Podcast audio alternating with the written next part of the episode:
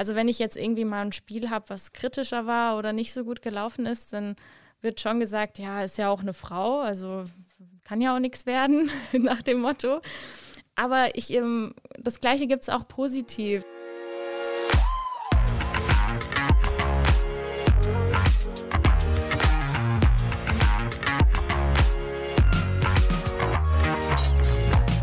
Herzlich willkommen zurück bei 9,15 Meter. Schön, dass ihr dabei seid. Mein heutiger Gast ist 26 Jahre alt und pfeift in der Frauen-Bundesliga und seit letzter Saison auch in der Regionalliga. Ich freue mich sehr, dass sie heute hier ist. Hallo Fabienne, wie geht's dir? Hallo Steffen und hallo in die Runde. Ähm, mir geht's super. Ich freue mich, dass ich hier sein darf und freue mich auf unsere gemeinsame Folge. Lass uns vielleicht mal gleich mit ja schon der fast äh, ein bisschen philosophischen Frage starten. Was bedeutet denn Fußball für dich? Ähm, also Fußball bedeutet für mich erstmal super viel, weil ich auch, glaube ich, sehr viel Zeit in meinem Leben mit Fußball verbinde.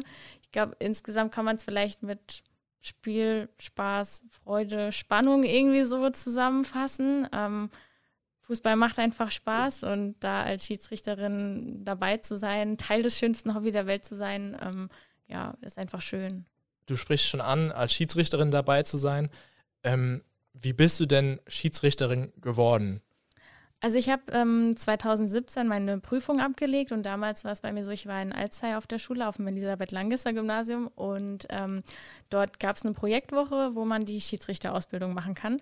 Dir kommt das wahrscheinlich bekannt vor, weil du das auch dort gemacht hast. Ähm, ja, und dort habe ich dann eben die Woche mitgemacht und habe mich zur Schiedsrichterin ausbilden lassen. Und dann ging es auch schon direkt mit den ersten Spielen los. Und damals war es auch schon so, dass ähm, Ines Appelmann war zum Beispiel auch auf der gleichen Schule. Da habe ich das schon so ein bisschen mitbekommen, dass sie das macht. Und mein damaliger Sportlehrer hat mich eben auch darauf angesprochen. Der Günther Tauer ist hier in Alzey berühmt als Sportlehrer. Und ähm, ja, der hat halt gesagt, komm, du spielst Fußball, mach mal mit, melde dich an, das ist ein cooles Hobby. Und dann dachte ich, auf geht's. Würdest du auch sagen, dass das vielleicht ein Modell sein könnte, was man, ja, was heißt deutschlandweit, aber was man eher auch mal in Schulen bringen könnte, dass man dort die Ausbildung macht? Also bei uns hat es mhm. ja gut funktioniert. Ja. Man muss aber, glaube ich, auch dazu sagen, bei mir waren es damals 50 Leute, die dabei waren. Ja. Ähm, von denen sind heute vielleicht noch vier oder fünf aktiv. Ähm, also man hat eine hohe Fluktuation, aber glaubst du, das könnte auch ein Modell für andere Schulen oder andere Regionen sein? Ja, das glaube ich auf jeden Fall. Ähm, also ich glaube, wir beide haben damit ja super Erfahrungen gemacht und klar, die Fluktuation ist vielleicht hoch, aber jeden, den wir damit gewinnen, ist ein gewonnener Schiedsrichter oder Schiedsrichterin. Ähm, und ich glaube auch, selbst wenn die Leute nicht dabei bleiben, ist es vielleicht gut, für einfach auf Schiedsrichter aufmerksam zu machen und zu zeigen, okay, es ist ein cooles Hobby, irgendwie können wir dort auch mehr über Regeln schulen. Und selbst wenn die Teilnehmer danach keine aktiven Schiedsrichter werden, glaube ich, können sie viel mitnehmen. Und wir haben auf jeden Fall schon mal ein bisschen Regelarbeit geleistet. genau, die Regelarbeit ist ja dann das, ja, erstmal oder der Hauptteil dabei. Aber dann kommt natürlich der Moment, in dem man das erste Mal auf dem Platz steht. Wie war es denn für dich, das erste Mal auf dem Platz zu stehen und dann auch Entscheidungen zu treffen? Also ich war völlig überfordert. Ähm, man kannte das ja so als Spielerin schon und dachte so, ja, dann spiele ich jetzt halt heute nicht, sondern pfeift das Spiel halt einfach. Aber so einfach war es dann nicht, weil die ganzen Abläufe, die waren einfach noch nicht drin. Also ein simples Beispiel ist vielleicht, der Ball geht ins Aus und dann stehst du da zum ersten Mal als Schiedsrichterin auf dem Platz und denkst so, ah, Mist, was mache ich jetzt nochmal? Ah, okay, ich zeige die Richtung an und das ist jetzt noch so mit das einfachste Beispiel. Ähm, eins meiner ersten Spiele war dann sogar direkt ähm, D-Junioren auf einem Großfeld mit Abseits, okay. sodass ich da auch sehr überfordert war. Ähm, aber ich hatte, glaube ich, großes Glück, dass ich immer zu Vereinen gekommen bin, die sehr viel Verständnis für mich hatten und ähm, ja, wir dann doch die Spiele gut über die Bühne bekommen haben. Musstest du dir dann vielleicht auch zu Beginn ja mehr Respekt erarbeiten, auch gerade wenn du dann in den, ja, man beginnt ja bei uns in der Jugend, wenn man da in höhere Jugenden kommt, dass die dann nicht eher sagen, ah, eine Schiedsrichterin, was will die denn jetzt hier? Ist das so ein Ding, was du erlebt hast? Mm, also ich glaube gar nicht, dass es so ein großer Unterschied ist, weil bei meinen männlichen Kollegen ist es ja im Grunde genommen auch oft so, dass sie die ersten zehn Minuten, Viertelstunde getestet werden und man irgendwie sich so abtastet und schaut, was pfeift der Schiedsrichter heute und was nicht und wie weit kann ich gehen. Deswegen glaube ich, ist so dieses Abtasten überall gleich. Es ist bestimmt ganz am Anfang mal eine kurze Verwunderung da, dass jetzt heute eine Frau da ist, aber ähm, es ist jetzt nicht so, dass ich sage, ich habe von Anfang an einen schwereren Stand, nur weil ich jetzt halt eine Frau bin. Bei den Spielern zumindest, ja. Sieht das bei den Fans genauso aus? Oder hast du da auch schon mal eher den ein oder anderen, ähm, ja, nicht so schönen Satz mitbekommen?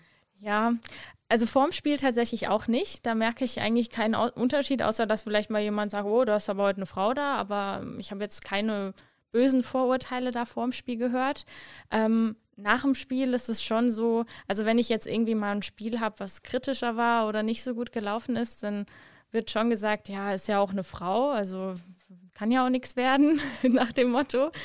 Aber ich, ähm, das Gleiche gibt es auch positiv. Also wenn ich zum Beispiel ein normales, gutes Spiel leite, dann bekomme ich dafür durchaus auch, glaube ich, viel mehr positives Feedback als jetzt meine männlichen Kollegen, weil dann irgendwie gesagt wird, oh, ja, du bist eine Frau und du kannst gut pfeifen und dann ist man irgendwie so ein bisschen überrascht.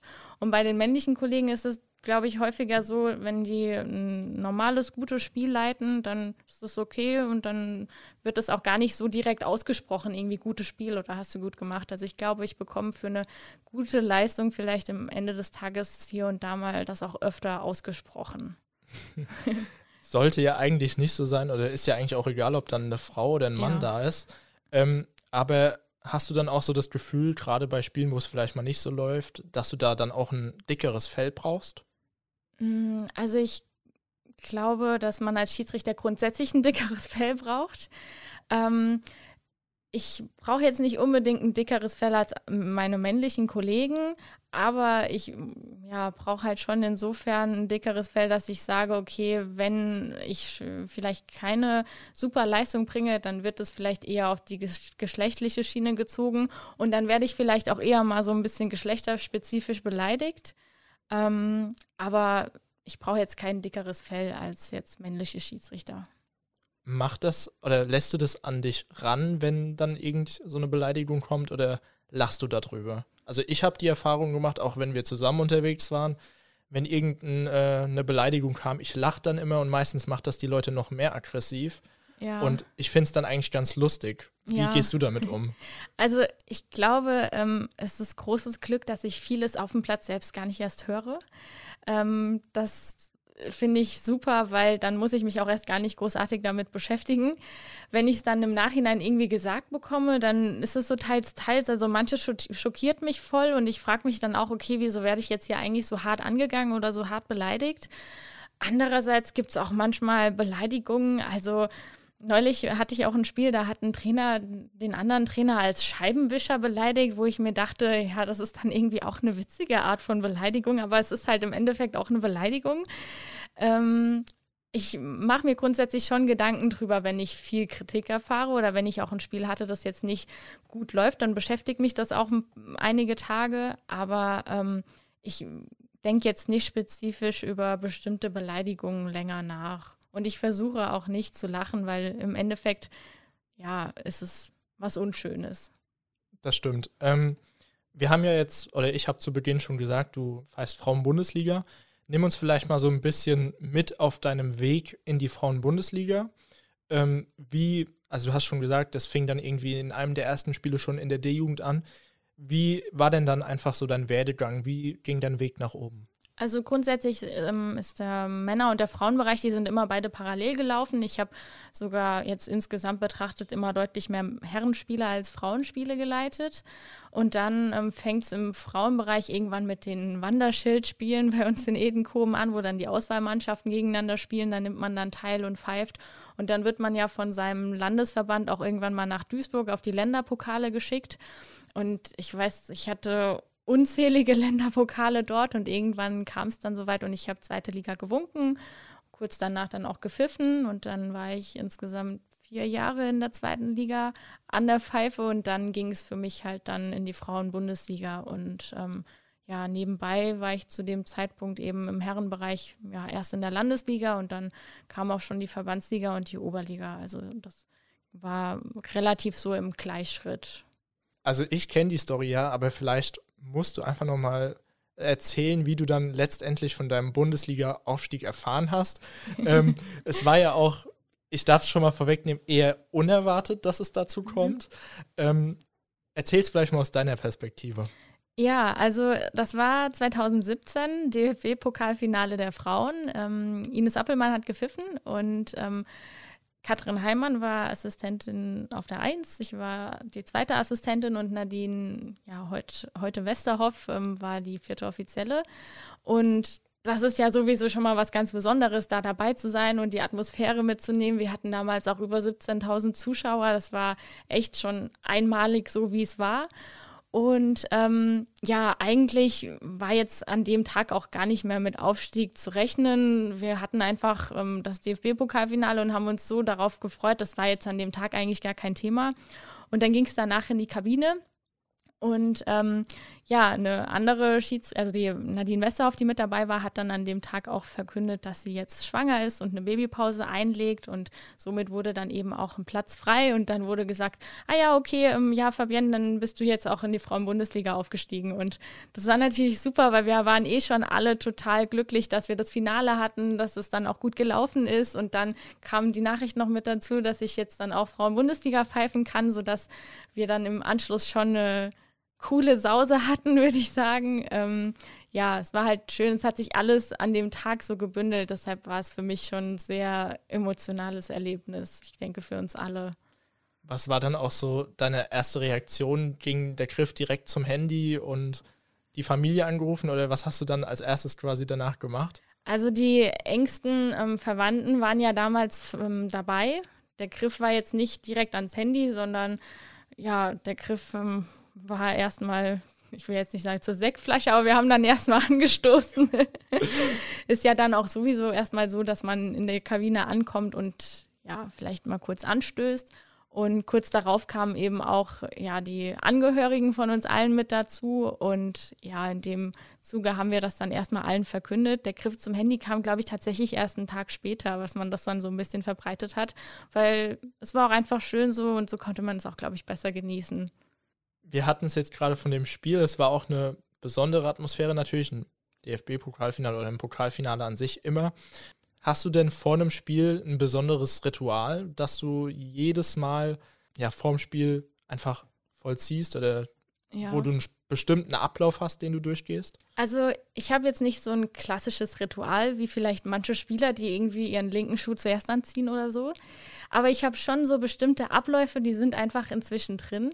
Ähm, zum Beispiel mache ich jetzt immer einen Tag vor dem Spiel eine Aktivierung seit kurzer Zeit ähm, und das tut mir auch ganz gut und ich merke, dass dieses Anschwitzen ist eine gute Vorbereitung auf das Spiel. Also das hat sich jetzt so ein bisschen eingeschlichen.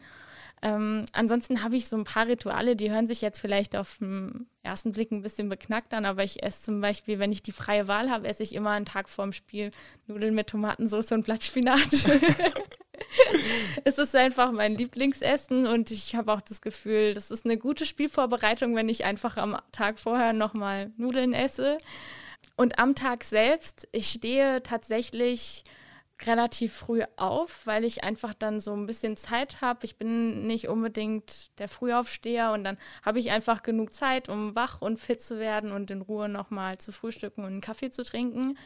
Und am Spielort selbst ähm, schaue ich tatsächlich auch, wenn wir ankommen, dass wir einfach genug Zeit haben, um nochmal uns kurz hinzusetzen und eine Tasse Kaffee zu trinken. Es sind jetzt keine typischen Rituale, aber es sind, glaube ich, so regelmäßige Abläufe, die sich inzwischen eingeschlichen haben. Das mit dem Kaffee trinken, das stimmt. Da ähm, bin ich oft Zeuge gewesen. Ähm, du pfeifst jetzt mittlerweile nicht nur Frauen-Bundesliga, sondern du hast auch zur letzten Saison quasi den Sprung in die Regionalliga geschafft. Ja. Hättest du dir denn zu Beginn deiner Karriere im Raum 301 im Elisabeth Langgesser Gymnasium dir ähm, erhoffen können oder hast du daran geglaubt, dass du vielleicht irgendwann mal in der Regionalliga oder auch in der Frauenbundesliga auf dem Platz stehst? Nein, habe ich nicht. Also ich habe am Anfang gedacht, ich spiele jetzt gerade noch Fußball und ich teste das mal aus und ich gucke mal, wie es läuft. Ähm, am Anfang hat man auch noch nicht gedacht, dass man das irgendwann mal schaffen könnte. Das war alles noch so weit entfernt. Und als man dann die ersten Spiele auch hatte und erstmal etwas überfordert war, war man sowieso ganz weit weg davon. Aber ich muss schon sagen, als man dann die ersten Spiele in den ja, sogenannten Leistungsklassen hatte, jetzt bei uns Landesverband und Verbandsliga, da, das hat schon so ein bisschen, ja, den Reiz oder auch den Ehrgeiz in mir geweckt. Also als ich das erste Mal Landesliga gewunken habe, habe ich mir sofort auch gedacht, oh wow, das würde ich eigentlich gerne auch mal selbst pfeifen und dann in der Verbandsliga auch. Das heißt, mit den Spielen kam es dann eigentlich auch so, dass ich dachte, da will ich eigentlich auch selbst mal pfeifen und das hat dann auch so ein bisschen Ehrgeiz geweckt, ja. Gibt es denn deiner Meinung nach dann auch wahrnehmbare Unterschiede jetzt zwischen Frauen- und Männerfußball? Und wenn ja, welche würdest du da oder welche fallen dir da direkt ein? Ich finde es immer schwierig, das so zu unterscheiden. Ähm, also natürlich kann man erstmal so sagen, Männerfußball ist vielleicht in gewisser Art ein bisschen schneller oder es, vielleicht ist auch die Entscheidungsdichte ein bisschen häufiger als bei anderen Spielen, aber das kann man jetzt auch nicht so pauschal sagen. Es gibt auch viele schnelle Frauenspiele. Ähm, auch bezüglich ja, Theatralik es gibt einige Herrenspiele, wo ich sagen würde, klar, da war das mehr, aber es gibt auch individuell ein paar Spielerinnen in der Frauenbundesliga oder auch darunter, ähm, wo ich sagen würde, ja, die haben aber auch besonders viel Theatralik und deshalb finde ich da Vergleiche zu ziehen immer ein bisschen schwierig. Interessanter Aspekt. Ich habe nämlich immer den Eindruck, wenn man so ein Frauenspiel sieht, ja, die werden gefault, die stehen auf und weiter geht's. Und bei den Herren ist es eher so, ah ja, so ein Neymar, der rollt dann noch zehnmal dass es für dich gar nicht so ja, entscheidend ist, dieser Unterschied, dass es gar nicht so bei dir ankommt. Quasi. Ja, ja, ja, ich glaube, es liegt vielleicht auch daran, weil ich auch schon einige Frauenspiele gepfiffen habe, die auch Theatralik hatten. Deswegen finde ich es schwer, es jetzt daran festzumachen. Hat sich denn jetzt dein Training nach dem Aufstieg in die Regionalliga, hat sich das irgendwie verändert oder auch deine Art, Spiele zu leiten? Ähm, hat sich das verändert einfach? Also das Training, würde ich sagen, hat sich auf jeden Fall verändert. Vielleicht jetzt auch gar nicht unbedingt durch den Aufstieg. Ich glaube, es hat sich einfach über die letzten Jahre hinweg ein bisschen spezialisiert, würde ich sagen. Ich habe früher einfach, ja, das, ich war einfach laufen oder habe einfach noch ein bisschen, war noch ein bisschen im Fußballtraining, war ein bisschen Radfahren. Also ich habe früher einfach so ein bisschen planlos trainiert, würde ich sagen. Jetzt heutzutage trainiere ich einfach ein bisschen spezifischer. Und wenn ich trainieren gehe, sage ich auch, okay, ich mache jetzt eine HI-Einheit oder ich mache eine Sprinteinheit. Das hat alles irgendwie ein Ziel, das ist zielgerichteter. Das hat sich auf jeden Fall geändert. Das kam jetzt aber nicht mit dem punktuellen Aufstieg, sondern das kam so ein bisschen ähm, mit der Zeit einfach. Die Art, Spiele zu leiten, hat sich nicht großartig verändert, würde ich sagen. Also klar gab es Feinheiten, an denen musste man arbeiten, sowohl was Auftreten, Fitness und auch die Beurteilung und so weiter, Teamarbeit betrifft. Es gab viele Punkte, an denen habe ich gearbeitet, aber die grundsätzliche Art, Spiele zu leiten, ist die gleiche geblieben. Zum Thema Fitness bekommt ihr auch vom DFB feste ja, ähm, Trainingspläne an die Hand, so wie das auch bei den Bundesliga-Schiris ist, die ja. dann von Johannes Egelseer die Pläne in der App bekommen. Ist das bei euch genauso? Es ist bei uns ähnlich. Also im Frauenbereich gibt es nochmal einen anderen Fitnesscoach, der lässt uns die Trainingspläne auch über Teams einfach zukommen. Ähm, ich habe jetzt halt das große Glück. Ich bin seit Februar im Chorprogramm mit dabei. Das heißt, ähm, der Johannes ähm, gibt mir die Trainingspläne und ich habe auch die App, wo er sie einstellt und dann genau drin steht, was zu trainieren ist oder wie ich zu trainieren habe. Also ich mache es aktuell eben mit Johannes zusammen, aber für den Frauenbereich gibt es auch nochmal einen eigenen Fitnesscoach. Der macht es ein bisschen anders, aber auch zielgerichtet. Wie sieht das denn aus? Musst du auch diesen Plan dann quasi strikt befolgen oder kannst du sagen, hm, heute ist mir 5 Grad zu warm, ich lasse es lieber mal? Also aufgrund des Core-Programms sollte ich es gerade tun. Also ich, ich muss es gerade tun, würde ich sogar eher sagen, ähm, weil die Daten werden eben übermittelt und es gibt immer einen Trainingsreport am Ende des Monats und das ist jetzt halt ein Programm, das läuft noch bis September und da haben wir eben die Trainingspläne zu befolgen und das auch zu dokumentieren. Grundsätzlich habe ich da aber jetzt keinen Zwang, das zu machen. Also das kontrolliert keiner. Aber ich glaube, dass ähm, man schon so pflichtbewusst ist und das eben befolgt. Vielleicht kannst du auch noch mal kurz erklären, was denn das Core-Programm selbst ist. Ja, also das Core-Programm ist ein Programm von der UEFA. Ähm, da werden im Grunde genommen die Schiedsrichter und auch Schiedsrichterinnen, also es gibt sowohl im Herren- als auch im Frauenbereich, für ein internationalen Platz ja sozusagen ausgebildet oder geschult. Und ähm, ja, jetzt so speziell, es gibt eigentlich, es gibt einen Lehrgang im Februar bei uns jetzt und einen Lehrgang im September. Und im, den, in dem Zeitraum muss man sich einfach in verschiedenen Bereichen weiterentwickeln oder verbessern. Und das ist eben Fitness, dann die Spiele müssen, sollten wir übermitteln und der dritte Bereich ist eben Englisch. Und in diesen drei Bereichen soll jetzt eben von Februar bis September eine Entwicklung stattfinden. Und das bereitet uns dann eben darauf vor, falls irgendwann mal ein FIFA-Platz frei werden sollte und es irgendwie passt oder man den bekommen würde, dass man darauf optimal vorbereitet ist. Wie ist es denn auch für dich gerade jetzt in hitzigen Situationen oder in hitzigen Spielen? Ist es da für dich einfacher, mit den Spielern vielleicht zu kommunizieren, ähm, als vielleicht für deine männlichen Kollegen? Oder würdest du sagen, das gibt sich nicht viel? Ich würde sagen, es ist typabhängig. Ich glaube, ich bin generell auf dem Platz auch ein ähm, etwas ruhigerer Typ. Also natürlich kann ich auch etwas lauter werden, aber grundsätzlich würde ich mich als den ruhigeren Typen beschreiben. Und deshalb kommen mir hitzige Situationen insofern zugute, dass ich das Gefühl habe, durch meine ruhige Art kann ich das Ganze so ein bisschen entspannen oder abkühlen. Ähm, ich glaube aber nicht, dass ich da jetzt als Frau einen Vorteil habe, sondern wenn du als Mann oder wenn du ein Schiedsrichter bist, der auch die ruhige Art mitbringst, dann schaffst du das genauso. Also ich kann aus eigener Erfahrung sagen, du kannst auch immer kurz in die Schranken weisen und klare Ansagen machen. Das haben wir über das Headset schon mehr als einmal mitbekommen. Ja. Ähm, sind das dann auch so, vielleicht einmal auf den Putz zu hauen, ist das so dein Mittel, um dir Respekt und vielleicht auch Anerkennung dann bei den Spielern zu erarbeiten? Ähm, nee, das versuche ich eigentlich schon irgendwie so im Vorfeld, dass wir eine gute Basis haben, uns gut verstehen, gut kommunizieren es ist nicht mein Ziel, einmal auf den Putz hauen zu müssen. Die besten Spiele sind eigentlich, wenn ich es nicht unbedingt muss. Ähm, aber ich versuche im Vorhinein schon durch die Entscheidungen, die ich treffe und auch vielleicht so ein bisschen durch Spielnähe oder durch Kommunikation ähm, mir ja den notwendigen Respekt oder auch die Anerkennung zu verschaffen, sodass ich das vielleicht gar nicht mehr unbedingt muss. Du hattest jetzt die besondere Situation, dass du auch während Corona und während Lockdown und allem, ja, alles war zu und du durftest trotzdem Fußballspiele leiten. Ähm, wie hat sich das für dich ja angefühlt? Einfach alle anderen, die du kennst, sitzen zu Hause und würden gern und du darfst.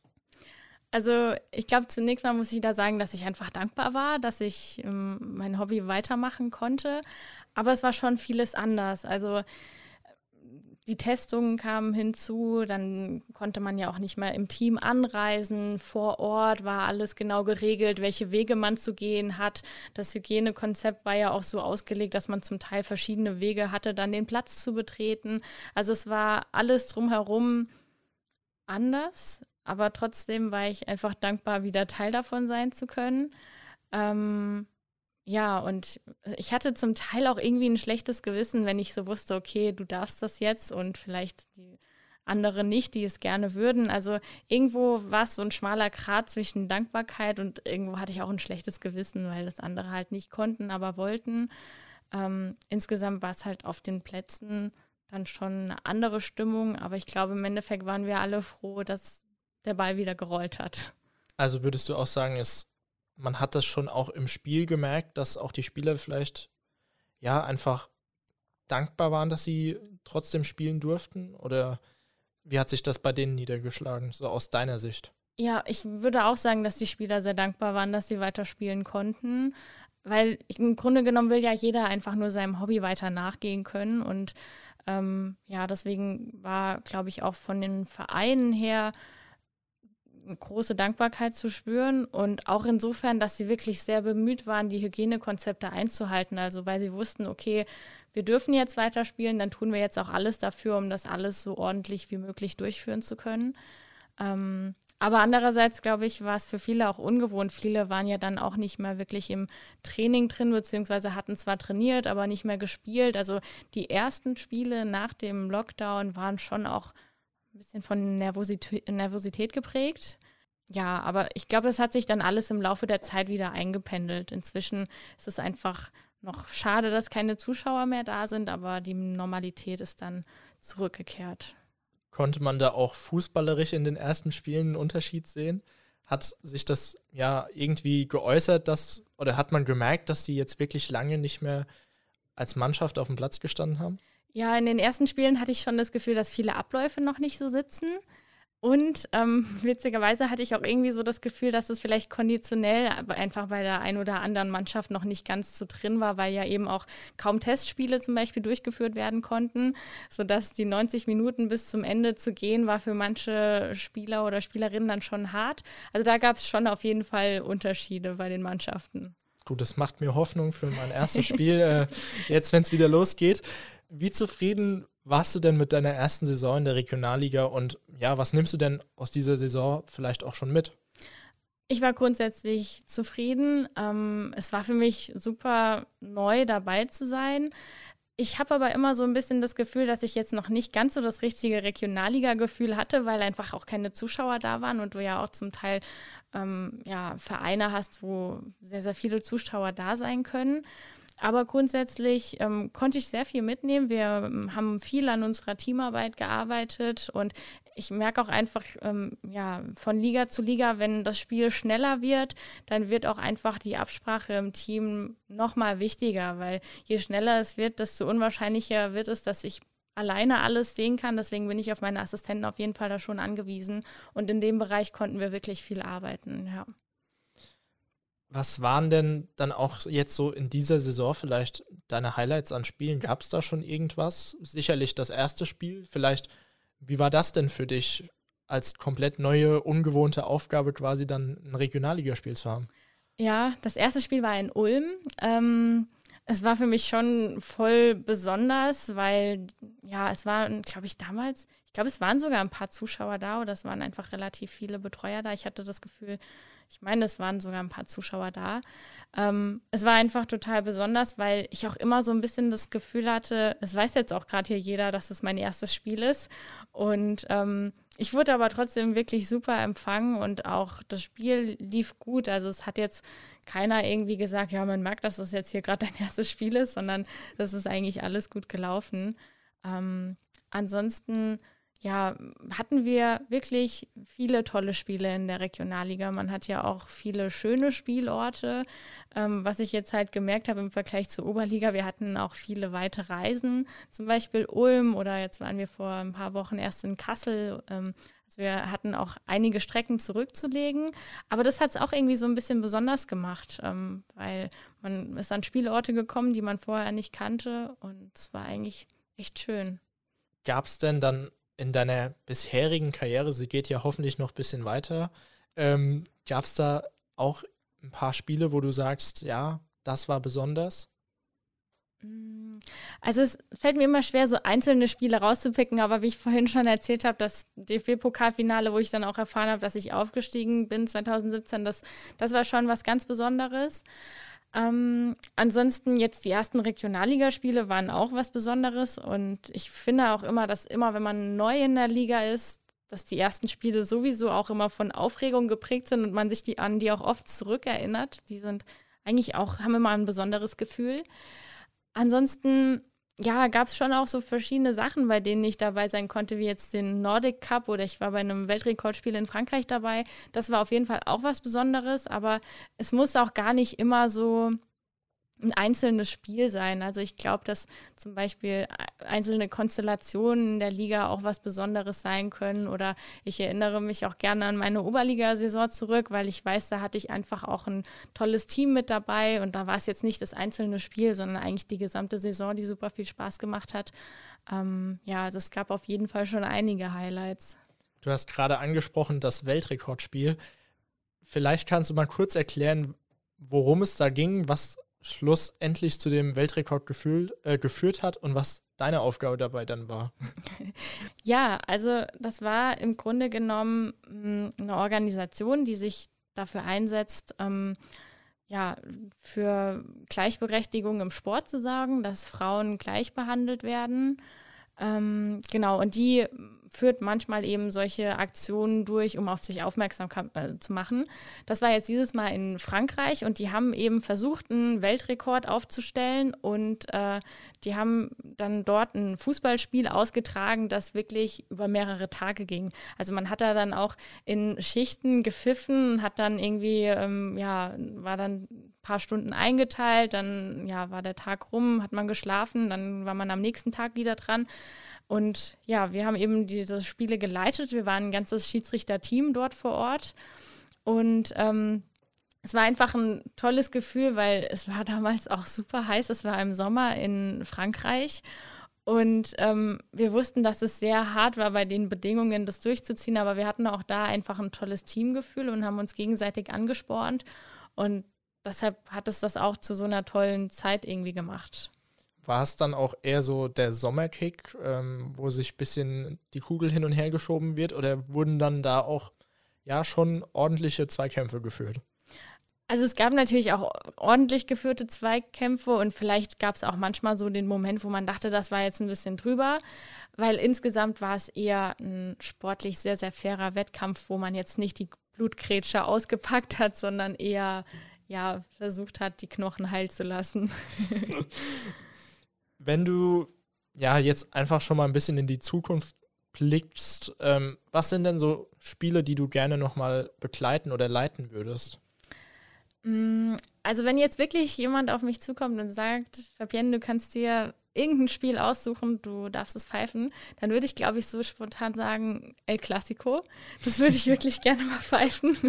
Ich hoffe, es kommt irgendwann mal dazu. Ähm, das fände ich echt sehr cool. Ich war auch irgendwann mal in Barcelona im Stadion und war einfach auch von dem Stadion so beeindruckt. Also wenn ich mir dann auch noch die Location aussuchen könnte, dann würde ich sagen, gerne im Camp Nou. Ähm, ja, also da hätte ich mal richtig Lust drauf. Ansonsten ja, würde ich auch gerne mal das DFB-Pokalfinale selbst pfeifen oder vielleicht auch mal hier ein Verbandspokalfinale. Ähm, das wäre auf jeden Fall schön. Und ansonsten, ja, würde ich jetzt einfach gerne auch mal wieder ein Spiel pfeifen, wo einige Zuschauer da sind, weil das fehlt einfach gerade. Das stimmt, da kann ich nur zustimmen. Gerade wenn Zuschauer da sind, pusht das ja einen auch nochmal. Ja. Mm, was sind denn dann so deine nächsten Ziele? Hast du jetzt, du hast jetzt den Sprung in die Regionalliga geschafft. Würdest du sagen, das nächste Ziel ist es vielleicht auch in die dritte Liga aufzusteigen, wenn es geht? Ja, also ich versuche ja immer Schritt für Schritt voranzukommen. Ich würde sagen, ich bin jetzt in der Regionalliga angekommen und konnte mich da auch jetzt in der ersten Saison ein bisschen etablieren. Und mein nächstes Ziel ist es schon, dann in die dritte Liga zu kommen. Ich weiß, dass es auch immer ein bisschen davon abhängig wird, ob ein Platz frei wird und von ein paar anderen Faktoren.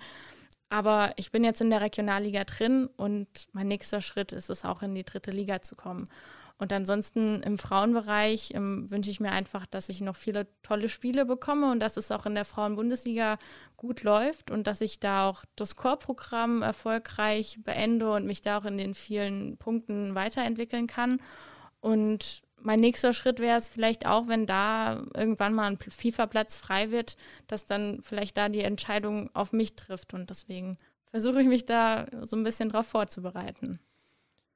Wir hatten es jetzt ganz zu Beginn schon mal von der Schiedsrichterausbildung, die wir ja an derselben Schule, im selben Projekt quasi absolviert haben. Du gehörst als Schiedsrichterin quasi immer noch zu ja, den wenigen Schiedsrichterinnen in Deutschland, also von 75.000 sind vielleicht 5.000, wenn es gut kommt, Schiedsrichterinnen. Was kann man denn deiner Meinung nach machen, um mehr Schiedsrichterinnen zu gewinnen, um einfach Frauen und Mädchen davon zu überzeugen, sich als Schiedsrichterin ausbilden zu lassen und dann auch ja auf dem Platz zu stehen und Entscheidungen zu treffen? Also ich glaube, dass man vielleicht grundsätzlich versuchen sollte, mal Schiedsrichter zu gewinnen in der Hoffnung, dass da auch einige Frauen dabei sein werden. Aber wenn man jetzt speziell auf der Suche nach Frauen ist, dann müsste man vielleicht auch eher mal in den Vereinen nachfragen, die vielleicht auch Frauenfußballmannschaften haben. Vielleicht ist da ja auch die ein oder andere dabei, die sich den Weg als Schiedsrichterin vorstellen könnte.